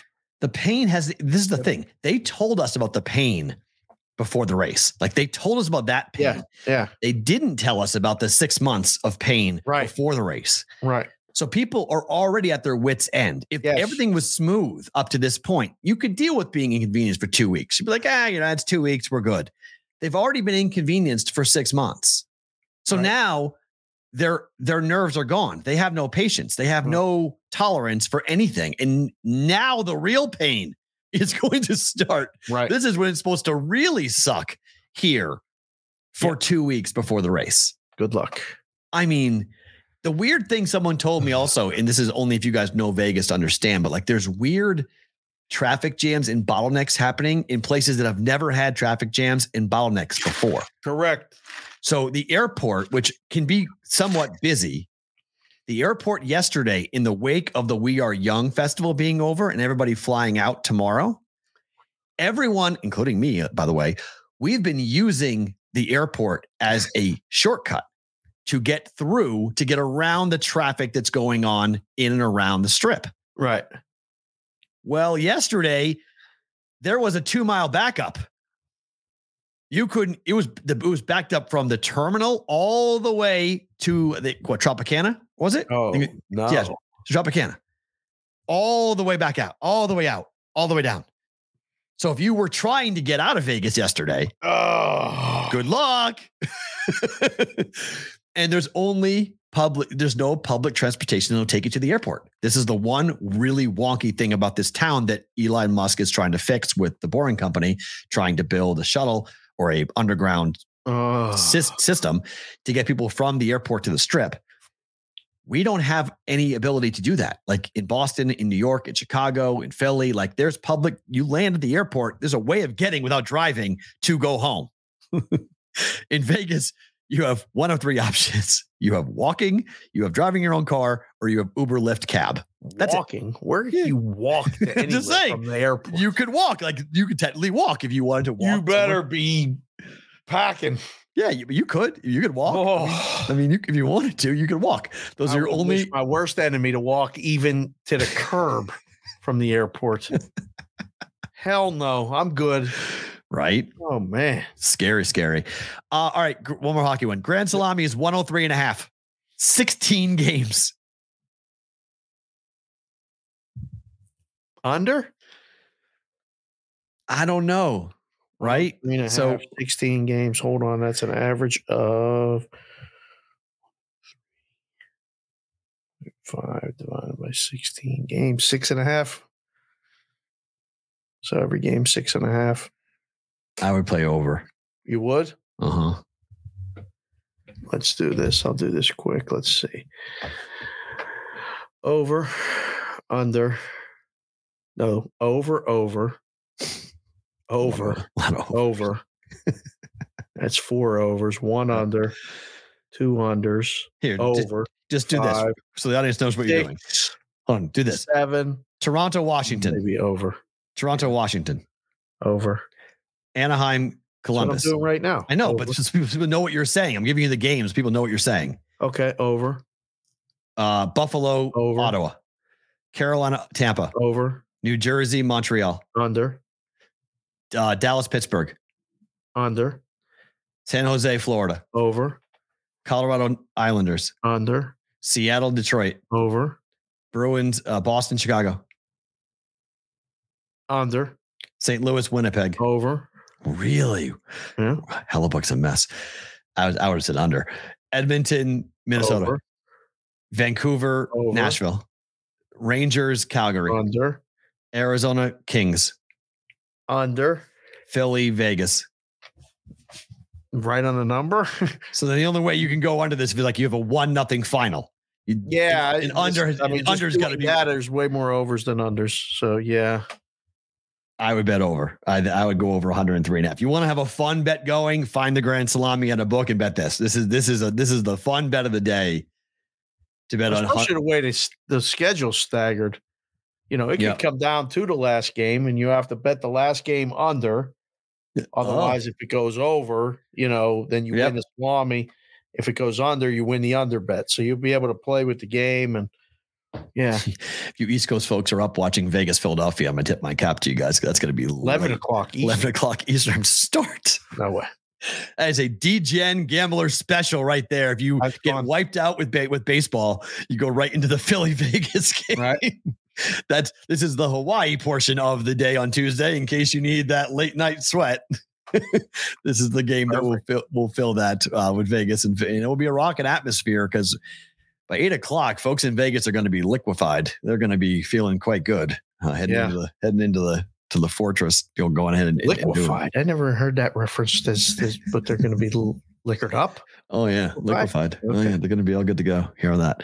All right. Uh, one story, and then we'll do better to book it. Yep. DraftKings has overtaken FanDuel in the mm-hmm. iGaming in the iGaming world. Mm. This was being sent to us by a couple people on social media. Uh, here, here's your headline. DraftKings takes market share lead in U S online gambling. New reports show major change in industries established pecking order, further disruption expected from E S P N Bet and Fanatics. But this is not sports betting. You got to dig down a little deeper here into this. So does this matter it to you? Nothing to do with sports betting? No, it includes sports betting. It includes it, sports betting. Yeah, it includes okay, sports betting. Okay, but, okay. but it's, I don't think it's as big of a story because it has more to do with iGaming to me than it does gambling. Mm. Does it matter to you? No, none of this matters. These these numbers, I was going back and forth with the guy in Kentucky yesterday. Uh, I haven't got a response yet. And a couple other people just early this morning.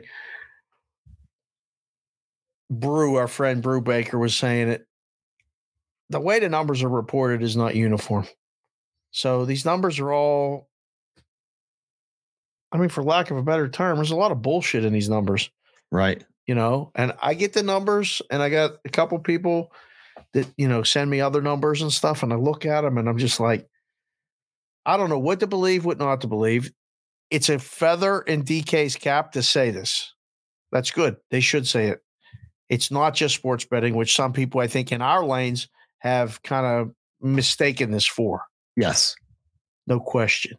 I think that they're like, oh my gosh, this is a huge deal. Look at FanDuel, you know, is having problems. No, I mean, this is, we, we've seen DraftKings go into a variety of different markets. They have tried to diversify themselves and be a different type of, they want to be all encompassing everything. They did right. N F Ts for a little while. Like it's, it's more, it's more to do with overall gambling than it does, in my opinion, in terms of the sports betting market. FanDuel still has The, no, uh, not every book. I mean, I believe like in states like Massachusetts, DraftKings beats FanDuel. I'll believe that. Maybe other states where DraftKings beats FanDuel, but in the majority, FanDuel is beating DraftKings. Is that fair?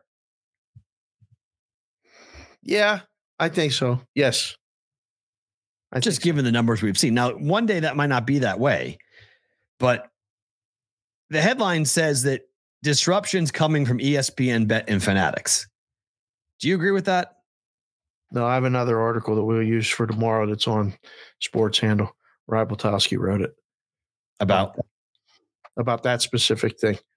Oh. I saw the rundown this morning and I was like, I'm not adding to it. Um, we'll let you, we'll bring that up tomorrow. Um, no, I, I, I don't believe it at all. I think they'll have their, uh, They'll have their challenges. They're going to have, you know. It's interesting, though, because there are some opinions, like even on Sports Handle, the, the article that was that, that was written about, will the, the big bet on E S P N Bet work? But they also have an article on the fact that leading venture capitalists believe that E S P N Bet will be the top sports book eventually in America. That's that's the article that I wanted you to, that's, we'll reference that tomorrow. You can put that up. Because I don't know if that's. He's got to say that. Who has to say that? Well, both of those people. Who's both of them? The guy with the venture capitalist, who we know, friend of the show. And, you know, if he says it, maybe it could be true. And maybe they'll, it'll be painted in a positive light. It's I don't more, think, I don't think it ever will be number one. I, I don't. There's I, no I, shot. I, I don't. No I, it'll be I mean, it'll be competitive. I mean, I think Fanatics and E S P N both are going to come into the market, and I think they're going to make waves. I think people are going to use them, in particular the younger people who are just turning twenty-one. I think that they will use them. In states that just go legal, I think people will use them. There will be a market because of the brand awareness for both E S P N Bet and for Fanatics. But in the states with established sports gambling that have had it legalized for multiple years now, they're so late to the party that I, I don't know what you're going to get to incentivize somebody or pull somebody away from what they currently are using. Right? You said Guai poured out loud. Yeah, I, I mean, that just, I, I just, that's what I feel like. This is just typical stuff, like with anything, like, you know, brand your beer, whatever your alcohol is, whatever your, so I try to get kids when they're eighteen, because they make their selections and they make their pick and they tend to stick with one or two of them. And that's their thing. And to pry, pry them away, you have to figure out something very different to pry them away. And you could, but then it comes what back is to the, what is, what is the different, the, the lime green bro throw B and E S P N Bet? Like what, what makes it different? What makes E S P N Bet different? It's going to be in your face consistently. That seems to be working. Make well, every moment mean more. The crown is yours. You know, the king of sports books. That's I mean, pushing people away. If That's you argue, okay, you do but the headline more. is the headline is iGaming is working. So DraftKings is getting people to come in and maybe not sports bet, but they're doing other things. So their overall gross gambling revenue is now over FanDuel's. So you could say it is working for DraftKings, that being in your face, maybe the, you know, the same the same game parlay stuff they keep on pushing everywhere. That's not working, but overall the customers are going to DraftKings and using the app in a variety of different ways. Wow. Congratulations to our friend, uh, Bill Krakenberger. He just what? announced that this week they're going to do the Wisecracks podcast live from Circus Sports Stadium Swim. Hey. How about that? Good for him, Crack. That'll be fun. Yeah. What day? Uh, Thursday night football. A, wa- a watch party? Come be our guest uh, for the show along with Derek Stevens. Come by and say hi. Yeah. I don't know. I, I, everyone's doing it. It's it's just so I, I we talked about us doing it, and I can't get my mind around just everyone. Why am I watching that? Is my question. I just don't. In theory, these ideas are awesome. Like in theory, you and I had some awesome ideas this this summer on stuff to do, and then I sat down and really thought about the actual implementation of it and the actual execution of it, and I was like, why are we doing this? This is not like, it, I want to watch the game. Like watching us is fun, but like watching the, all these watch alongs, I tried watching T N T's version of it for, for baseball. I lasted two minutes. I was like, what am I doing? I want to watch the game. I don't want to watch. I don't care what these guys have. I don't care if Pedro's talking about this. I love Pedro. I don't care what Pedro has to say right now. If Pedro was so good, put him on the broadcast, put him on the game. I want, I want, I'll hear, I'll hear his take live as to like what's going on. That's my only, like, at the end of the day, I'm forty-six. Maybe I'm not the audience, okay? But at the end of the day, I love Pat and the boys. I can't watch them either. Like I, I can't, I can't watch anybody other than I just want to watch the game and give me a broadcaster calling the game and giving me the stats and information during the game. Manningcast was. Fun. I don't even need all that. I just want to watch a game. Manningcast was fun. I'll give you that. Manningcast was entertaining because it was new. It was unique. Everyone's trying to recreate something that's already being done, and you're being held up to a competition mirror that you can't match. Because Manning's Manning. You're gonna. I'm not, I'm not, I can't break down a football play the way Peyton Manning can. I can't break down a lineup or what happened, or I can't watch a game. I can't have, you know, the predictive nature of him and Eli saying, "Okay, look where the safety is over the top. We're going here. This is what's going to happen." That's fun. In particular, in games I don't care about, that's fun. But there's very few people in the world that can do that. And it's not going to be me. So like, that's my problem with all these watch alongs is like, you aren't giving me any value. I need more than just characters. Really? Yes. Oh, that's going to be, that's not what everybody's doing. It's but. fine. And the numbers dictate it because the numbers aren't there. I mean, you can talk about all you want. The numbers just aren't, people will jump in. They'll watch for a minute. They'll watch for two minutes and they'll jump out. Like, oh, yeah. I got, I got something I got to go ahead and do, guys. Appreciate you being here, but I got, I got to go. And so I don't know I, that, that we're in a new world here when it comes to this stuff in terms of everyone trying throw stuff on the wall. I mean, absolutely. See what sticks, see what works. But I, I'm still watching games. I'm, I'm, at the end of the day, I'm still going to go watch. I'm, I'm going to watch games. Their talent will influence to use E S P N Bet. I He's don't right. know if they will, Marcelo Under. one hundred percent they will. There's no debating they will. The Gaming Control Board of Massachusetts said you will not do that. It's interesting headline on Sports Handle right now. Are you know you're I, I don't know Edelstein the way you well you do, but he has a headline story out this morning. It says, "Does E S P N Bet have a Pat McAfee problem?" For that very reason, because you in Mass in Massachusetts they said to Dave Portnoy, "You can't be anywhere near the company. You can't be anywhere near anything." And not that Pat's anywhere near E S P N Bet in the operation with Penn, but you just, I, I don't believe that there is, but that's going to be a question for Massachusetts and other, other states. How much are you going to let your talent push the, the app and put, push the bets? Well, that's not even what that article is about. I read that article. That's about something else. No, it's about his personality and what he's done and the swearing and the way that Pat was and the branding. Right. It's, it has nothing to do with the betting. No, he references the he references the Gaming Control Board in the first paragraph. Jeff does? Yeah. Yeah, that's the only paragraph. It's it's more about the changing of the culture and making all of what Pat does, rather than stand out, it's becoming yeah, yeah, right, more. Yeah, you're right. Yeah, and right, that's a good right. question. I think it's really, it's more of a, it, it's odd that the Sports Handle went there because that article was already written by a different, correct. By, by a different website. It was already written by Bears. There's a hell of a hit piece on Pat in the Washington Post today. Oh, really? A hit piece, because Barrett Sports Media was the one that wrote that on Tuesday. They, they, they wrote the article correct. About asking, does E S P N have a Pat McAfee problem? And I agree with that. Sports Channel says E S P N Bet had a Pat McAfee problem, which is a different story. Is E S P N Bet going to have a Pat McAfee problem? That's the headline. That's the headline story for today for Sports Channel. Change the words a little bit.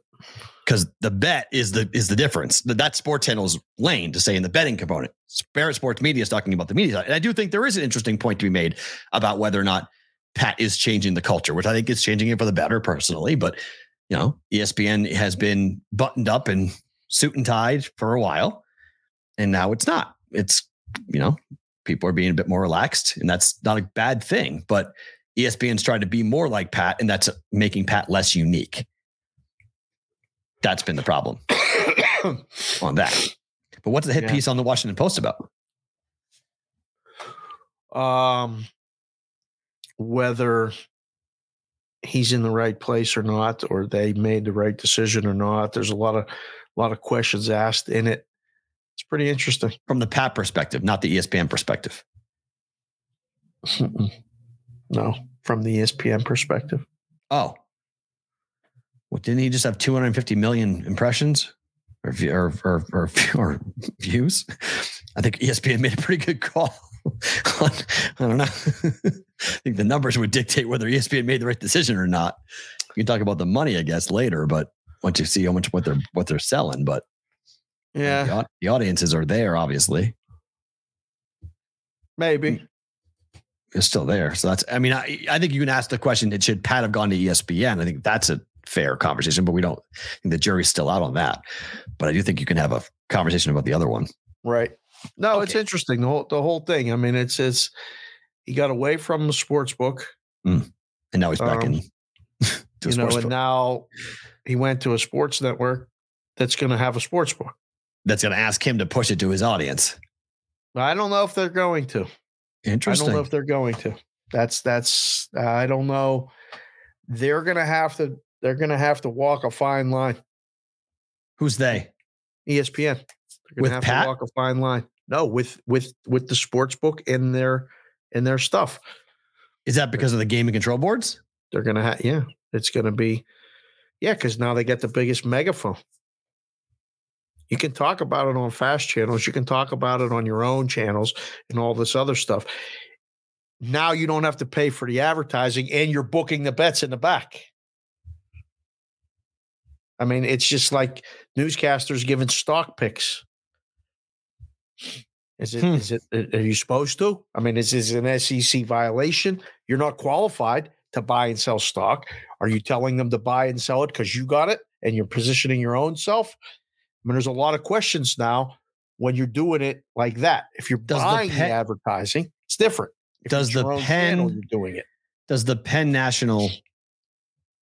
Their license. It's not E S Disney's not licensed. Penn National is. Correct. Does that give them plausible deniability? Did it that. work for Barstool? I mean, they yeah, it did. Bar- Barstool. Barstool, it, they went after Barstool because of the way that their talent. E S P N's never going to do what Barstool did. No, they're E S P- gonna. They're not going to do a can't lose parlay. They are never going to do that. I would be no, stunned. They, they do ever, a same game parlay on every. Uh, they do. They can't win. Fine, they do, but they, they do the, a can't win parlay on I every think the, broadcast. I think the le- I think the language will never be the same. Will never be as inflammatory as what Barstool did. It's not E S P N's way. That's fine, but they can't advertise that they know for real, like they're, that they're a legit news organization giving out sports betting advice. It's fair. It's it, it's a very unique new world, and yeah, I mean, only one state, murky. only Mass really was the state. Massachusetts was the one that really held Barstool, but Barstool was based there, so it, it was it was there was a incentivized angle there for the Mass Gaming Gaming Control Board to be heavily scrutinizing what was going on with Barstool Sportsbook. Nobody had their own this no. distribution platform, right. all this other stuff. No, E S P N makes still. I mean, the I number mean, we, just- we do stuff for Sports Grid. If Sports Grid had a sports book, it would be a bit of a conflict, would it not? I would agree for sure. Also, E S P N, the numbers just came out because E S P N is reporting differently now. So now we saw all of E S P N's numbers for the first time. Yeah. And E S P N is by far the most profitable sector for Disney. Like, by far. They're, they make way more money on E S P N and E S P N products still than they do on all their other stuff. They bill more. They make more money overall on their movies, but the cost to run those movies and produce that content is so much higher than E S P N. E S P N is still relatively cheap to run, even with their contracts to the N H L and the N B A and whatnot. It's still relatively cheap to run, and they make so much money off of the carrier still. Even though they're down thirty percent from the cable and people cutting cords, they're still making a ton of money. So those numbers being out in the world now could also create a problem as gaming control boards take a look at that and say, well, wait a minute, you're already making a ton of money off the public as is, and now you want to go ahead and make money off them and get them to bet with you. There may be a conflict of interest. Yeah. As well with that. It's all too close, man. It's all, everything's too close. There's no, it's all, it, this is just getting murkier and murkier and murkier. And there's going to be, there's, going to be problems. And, you know, everyone that I talked to, they're like, Dave, how do you know? I'm like, I, I just see it. I don't know. I can't tell you. I've seen it before. Things mm. are going to happen. No one's listening. Mm. I can't. I are they going to stop with the competitors?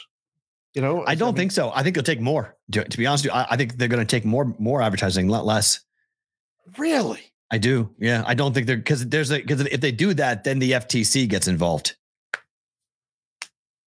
I think they're going to let, I think they're going to let, they're going to so put DraftKings is going to advertise on E S P N and pay zillions of dollars to do it. Yep. And they're going to take it. Yep.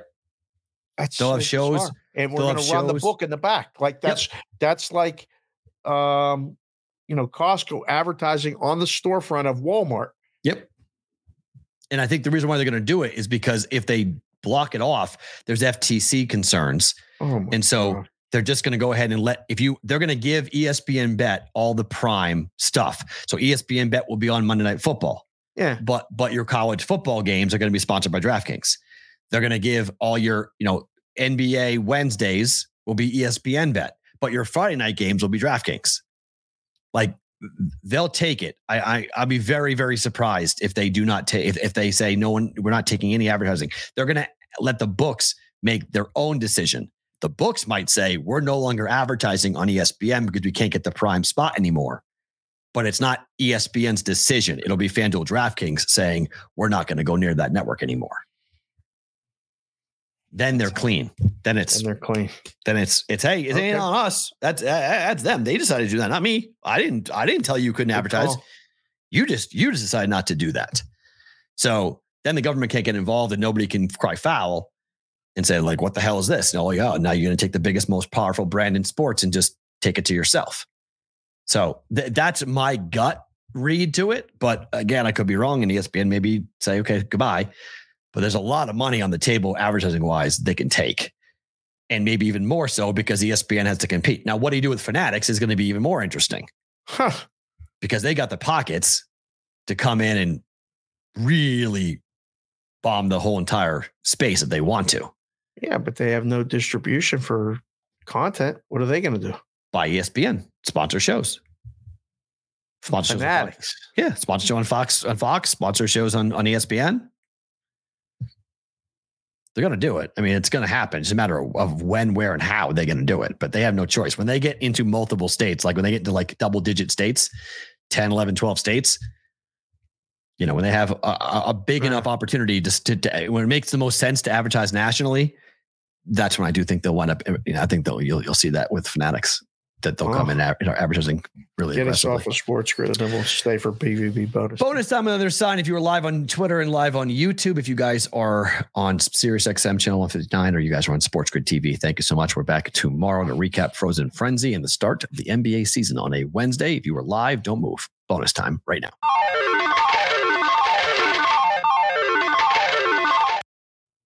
Okie dokie. Um, we can go right into Bet It or Book It here on this. All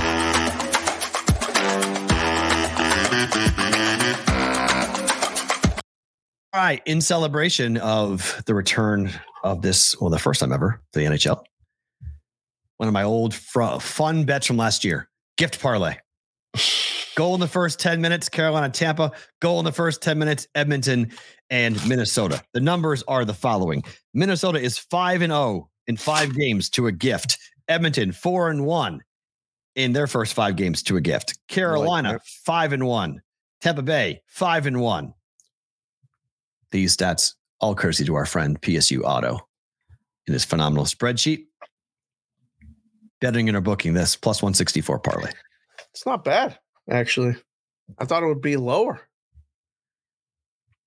Say bet it. I mean, Minnesota, Edmonton will be surprising if it don't get there.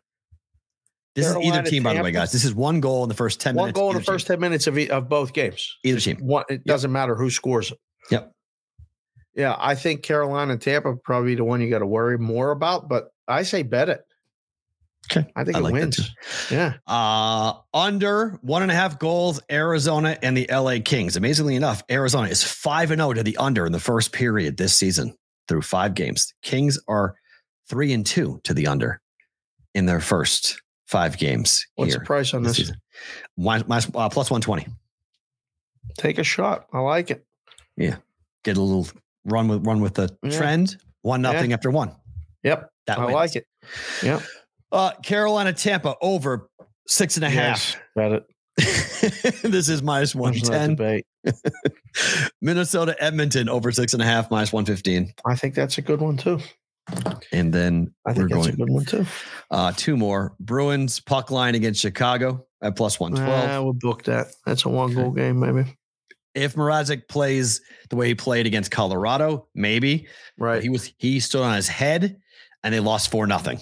This is Buffalo, or this is Boston on the way back home, right? They were out west. They did the California swing, and they're going uh, home, they're going back home, right? I think that's correct. Yes, I think they played three games in California. They did. That's right. And they played. Yeah, this is one of those ones that sometimes catches did, teams. Like they just did it, game. Though. I, I agree with you, but they just did it. They played like shit against Anaheim. They played horrific. They won three one. Yeah, and they was it was nothing, nothing until the third period. Yeah, they had to wake up and go.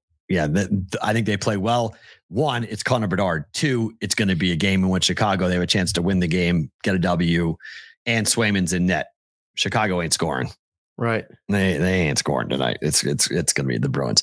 And then finally, you guys kind of messed me up here because I thought Jari was in net, but he's not going to be in net because Jari's been really good. But Dallas has Ottinger in net, which is which is good. Let me double check on that. I believe that's accurate.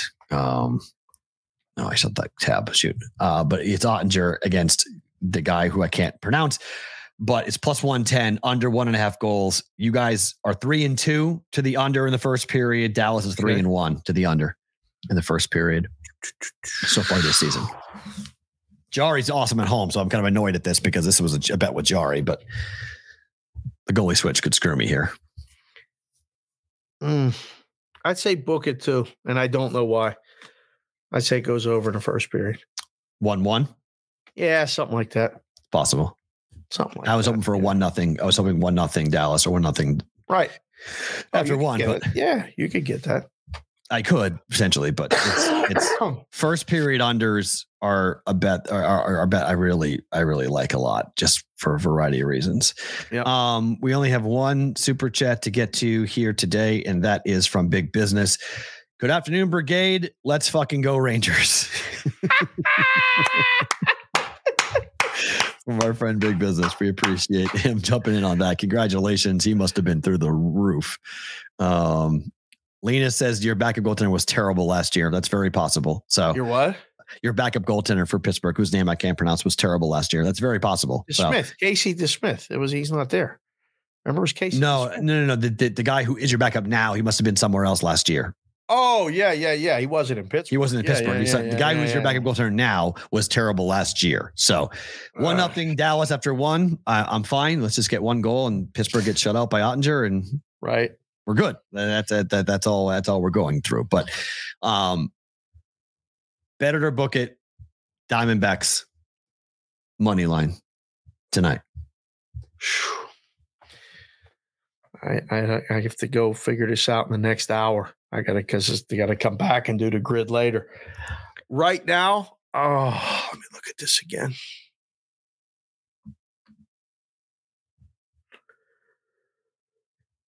Oh, wow. They're playing games with this line all over the place. Today. No, they're not. Breaking news. Oregon State and Washington State will be a two-member conference next year. Is that real? That's from Goroff in the chat. I hope he's serious when he says it. Told you guys, when you come in the chat and you say stuff, please be right. Just be accurate. I mean, you can have fun and joke, but if you say like breaking news or this is real or something. That sounds, that sounds somewhat accurate to me, though. I mean, I'm going to be honest because. So they just play as independents? Um, front it's office conference. If it's by the people. way, yeah, and front office sports is reporting that the Vegas Seattle news is now going to be official. N B A is expanding to Vegas and Seattle. Oh yeah, that that's been rumored forever, but it looks like right. front office front office sports is reporting that it's imminent that they're going to make the announcement.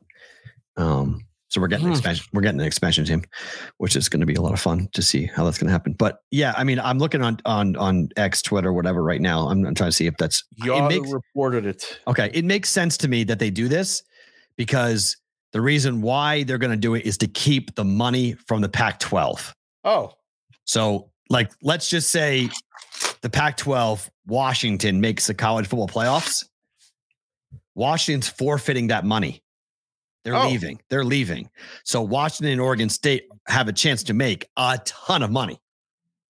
Now, they're going to get kicked out of the playoff, so not going to be an automatic bid to the playoff. But those two teams, those two, two universities are going to clean up all of the, all of the uh, N C double A money that, from, from teams who have made wins, uh, all the shares, because it's paid out over a six-year period. So all going back six years, every team that played in the game in the N C double A tournament makes one hundred fifty thousand dollars. So for oh. the Pac twelve, there could have been eight teams a year who played in sixteen games. Think of how much money that's going to be at the feet of Oregon State and Washington State. So I get it. That makes sense it's to me. It, it, nonsense. It, it's nonsense, but it's a financial move where you say, look, it, we're not competing for national championships anyway. We want money. And now we're going to take all y'all's money, right. all the stuff you guys made, all right. the money that's owed to you from all these networks. It's ours. I wonder if there's a lawsuit coming to sue them if they do that. That's going to be wild to see how that happens because they're voluntarily leaving. Washington, Oregon, U S C, U C L A, they're voluntarily leaving. Utah, no one's forcing them out. So U S C, uh, the the Washington State and Oregon State lawyers must feel like, look, you guys are forfeiting this money. You're leaving on your own. So right. It's ours now. Could be huh. a huge windfall. It could be a huge amount of money. Right. For those two. And maybe they just play that way until they figure out, you know, your conference championship game, your Pac twelve championship game is going to be Oregon, Washington State. no matter what, which, no matter what happens. no matter How about who, that? No matter what happens, you're playing in the Pac twelve championship game. And if you have a Pac twelve championship game booked. I mean, isn't it supposed to play here? So I guess that league you play at Allegiant Stadium. You just book your trips now. You know, you know they're playing for a championship regardless of their schedule. It's a one game regular season, one Nick game championship. Talk, came in a chat and said, per Yahoo Sports, Ross Dellinger, yep. the two schools, Washington State and Oregon State, are expected to operate as a two-member conference, at least for next year. Big money. They're going to take all the money. It's ridiculous. I like it. I it's, I think it's, I don't mind it at all. Because you aren't competing for championships anyway. You have an automatic bid in the N C double A tournament. So there's one team that's going to get in there, get the auto bid. Uh, I, hey, there's no rule that states you have to have a minimum number of teams to be considered a conference. Are they? St- oh, that's ridiculous too. There's not a rule. So are they going to have the Pac twelve basketball conference here next year, or is that done? I mean, you could technically do it. I are they guess. both going to come here and play it's, round robin, best of three? What do they do? Well, that would be interesting, right? You have a three-game series. You play a three-gamer. That would be awesome. You would go to a, the N C double A automatically. You wouldn't play it at T-Mobile, obviously, but you play at Thomas and Mack. You go play it at play it at the Orleans or something. The Orleans, yeah. You you go play it somewhere, just a, just a you know a, a typical smaller venue. Have it be a round robin, best out of three, three games in three days. I love that. That's a great idea. They should steal that. that, would be, that would be really fun. People have stole many ideas from this show. Wouldn't be the first time. I like that idea a lot. Great. Favorite thing about today is what? Another game seven. Um, you know, it's a fun day with all this other stuff, but I, I'm looking forward to watching this baseball game later. I, you guys know I got these exacta positions. My best position is with Arizona. Uh, Texas was the key to the whole thing. Texas jumped it to different um, points, you know, with Houston being the odds-on favorite for so long.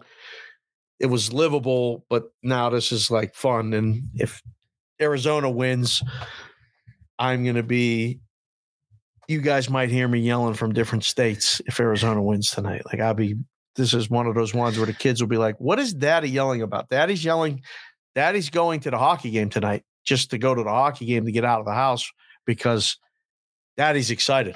That's that's what's going to happen. So, yeah, I, I can't wait. But again, I'll probably in-game it. I'll probably watch it. You guys got all the stats. You guys heard the beginning of the show. What What is, what is he doing? What is he doing? What is that? It's what Bryce Harper showed up to the ballpark wearing. Is that the Sixers? It's a Pat Beverly new Nike City of Brotherly Love horrific jersey. Is that their City Connects? Yes, it is. That's the I told you Nike's. Everyone hates the basketball jerseys. They're ruining this. They're nonsense. ruining it. They're ruining it, and yet they're making Bryce. They probably asked Bryce to wear it. Hey, would you wear that? Show up. You're a Nike guy. I like the old Sixers stuff. Oh, like the, that the jersey's horrible. Things. I don't know what that is. That's bad mojo. Yeah. Well, we'll see. Um, but yeah, that's my uh, that's my favorite thing about today. And then, you know, these other phone calls and other other stuff that we don't have today, but we will have the rest of the week. So oh that's it. Uh, I walked Madeline to school today. I had not done that in my life. Ever had walked her to school. She'd walked with her friends. She had a friend down the street. Their mom and dad walk. So Madeline kind of tagged along, but they've been riding bikes and doing different things. So Madeline said to me last week, said, can you walk me to school? I said, sure. Right. I had walked. It's a mile from my house to the school. Perfect. To walk for a mile. It's a twenty minute walk. It's, I can come back. It's perfect for me. I get my morning workout in, yeah. but it's, but it's fun to walk with her because I never walked to school. I never, I, I, I never had kids. I did that one. That's not true. I did it once for West Elementary. I did it once in fifth grade. I was able to walk to school because we lived down the street from the school. Every other time I either took a bus or drove myself or whatnot. Hmm. And I don't know. It's just, it was, it just hit me this morning. Like of being, I felt very lucky to be able to do that. I felt lucky to live in a place where I'm close enough and the weather is sixty degrees and gorgeous. You know, it's October. It's supposed to be kind of raw and nasty. So you go out of your house to the right, to the right. And then on that, Main Street? Yeah, we walked right. Yeah, that just goes okay. straight down to you know, all the way the out right, basically to, to, to the right again. As far, you know, did you go let no, you go you go right out of my house, yep. right to the main drag and okay. then a left. You take that road all the way down. Oh, okay. Okay. Till you till you hit the main intersection, which takes you almost into Red Rock. Okay. You take a right and walk up in the schools on top of the hill. Is it all flat? No. It's it's a good half mile straight uphill. Oh, okay, good. good. That's it's awesome. Good. Yeah, it's, that's it's that's even better. That's yeah. great. And so it's it's two miles round trip to for, for me to, to, to have her to walk her there. So we're doing that the rest of the week, but that was fun today. That was my favorite thing. I was like, I tell Madeline, I'm like, this is my favorite thing about today. Like I, I've never walked you to school before. Like, I, I to walked Kendall to every day of kindergarten and first grade. Nice. To and from. That's my great. favorite thing that I did with her every single day. The stuff we talked about, the stuff right. we, it was tremendous. It was just the two of us, like ten minutes each way, whatever it was. Mm-hmm. Literally, I looked, I couldn't wait to, to, to say whatever we talked about. I listened on the way. And then when I would come back, I was by myself, listen to music, think, yeah. whatever. And then walking to get her, just thinking, listening to music, whatever. As soon as I got her, listen to her the whole way back. Priceless. It's awesome. Very good. Folks, thank you for being here. We appreciate it. Enjoy the hockey. I'll be in the Discord channel, b v b show dot com, throughout the day and in the night, watching baseball and watching hockey. So this is this is a fun day if you have a chance just to kind of prop yourself up, put yourself in front of a T V set or two and watch some sports. It's a rarity. Today and tomorrow, it's a rarity. And I'm with you. Go D-backs. I'm going to go make that bet right now. Matt and Dave, we're back tomorrow for a big recap of Frozen Frenzy, previewing the World Series and the big opening slate of N B A basketball games coming up tomorrow for B B B.